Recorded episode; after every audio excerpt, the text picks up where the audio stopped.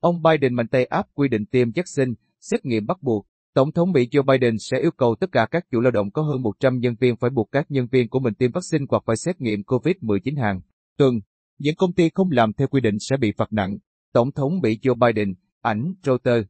Quy định mới, được Nhà Trắng thông báo hôm thứ Năm trước bài phát biểu của Tổng thống Joe Biden, sẽ có ảnh hưởng tới khoảng 100 triệu công dân Mỹ. Trước đó, các quan chức Nhà Trắng nói với báo chí rằng ông Biden cũng đã ký một lệnh hành pháp buộc 2,5 triệu nhân viên liên bang và các nhà thầu bên ngoài khác phải tiêm vaccine, và không được lựa chọn việc xét nghiệm thường xuyên để thay thế. Trong một bài phát biểu trên truyền hình và hơn nửa giờ vào buổi chiều cùng ngày, ông Biden cáo buộc một thư số khác biệt các quan chức đã chống lại yêu cầu đeo khẩu trang và tiêm vaccine. Đây không phải là vấn đề về tự do hay sự lựa chọn cá nhân, ông Biden nói. Tổng thống cho biết, người Mỹ tức giận và thất vọng khi có khoảng 80 triệu người chưa tiêm phòng. Do đó, kế hoạch của ông tập trung vào việc giảm số người Mỹ chưa tiêm chủng. Chúng tôi đã kiên nhẫn, nhưng sự kiên nhẫn của chúng tôi đang bị đẩy đến giới hạn. Và sự từ chối của các bạn đã khiến chúng tôi phải trả giá. Trên thực tế, Nhà Trắng không thể bắt buộc các công ty tư nhân phải sử dụng thuốc, vaccine hoặc xét nghiệm thường xuyên đối với nhân viên. Nhưng yêu cầu của ông Biden sẽ được đưa ra thông qua Cục Quản lý An toàn và Sức khỏe nghề nghiệp. Cơ quan này sẽ ban hành một quy định trong tương lai gần. Hãng tin AB cho biết các công ty từ chối tuân thủ quy định này sẽ phải đối mặt với khoản tiền phạt 14.000 USD mỗi lỗi. Theo kế hoạch của ông Biden, chính quyền cũng sẽ yêu cầu tiêm chủng bắt buộc với hơn 17 triệu nhân viên y tế tại bệnh viện và các tổ chức khác tham gia vào các chương trình xã hội Medicare và Medicaid cho người nghèo, người khuyết tật và người lớn tuổi. Ông Biden trước đó từng yêu cầu tất cả các nhân viên liên bang phải tiêm chủng hoặc xét nghiệm. Người lao động liên bang hiện có 75 ngày để chủng ngừa, hoặc đối mặt với việc chấm dứt hợp đồng trừ khi họ thuộc các trường hợp không thể tiêm chủng. Ông Biden đồng thời kêu gọi các thống đốc ban áp quy định tiêm vaccine cho giáo viên, cũng như nâng cao năng lực xét nghiệm. Cũng trong bài phát biểu của mình, ông Biden cho biết sẽ công bố các bước bổ sung vào tháng tới để hỗ trợ cộng đồng quốc tế. Tổng thống Mỹ tuyên bố nước này sẽ tặng 500 triệu liều vaccine Pfizer khác cho các nước có thu nhập thấp. Ông John Biden, ông Tập Cận Bình lần đầu điện đàm sau 7 tháng.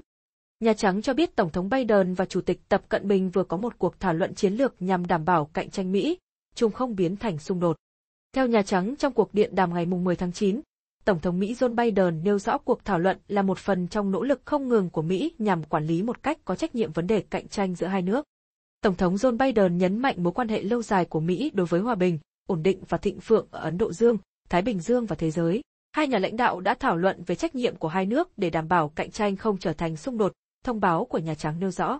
Một quan chức cấp cao của Nhà Trắng xác nhận thông tin này với các phóng viên khi tiết lộ ông Biden đã kêu gọi Chủ tịch Trung Quốc Tập Cận Bình đảm bảo sự cạnh tranh giữa hai cường quốc không trở thành xung đột và giữ cho các kênh liên lạc mở.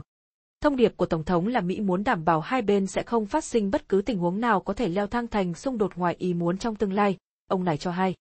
Đây là cuộc điện đàm đầu tiên sau 7 tháng của lãnh đạo Mỹ Trung. Theo CBS News, ông Biden là người đề xuất cuộc gọi. Trong cuộc điện đàm hồi tháng 2, Tổng thống Mỹ được cho là đã gây sức ép đối với Chủ tịch Trung Quốc về vấn đề Hồng Kông và Tân Cương. Quan hệ giữa hai nước tiếp tục có chiều hướng xấu đi sau đó. Đỉnh điểm là cuộc tranh luận gay gắt giữa phái đoàn ngoại giao hai bên trong cuộc gặp tại Anchorage, Alaska hồi tháng 3. Chuyến thăm hồi tháng 7 tới Thiên Tân của Thứ trưởng Ngoại giao Wendy Sherman cũng gây nhiều tranh cãi.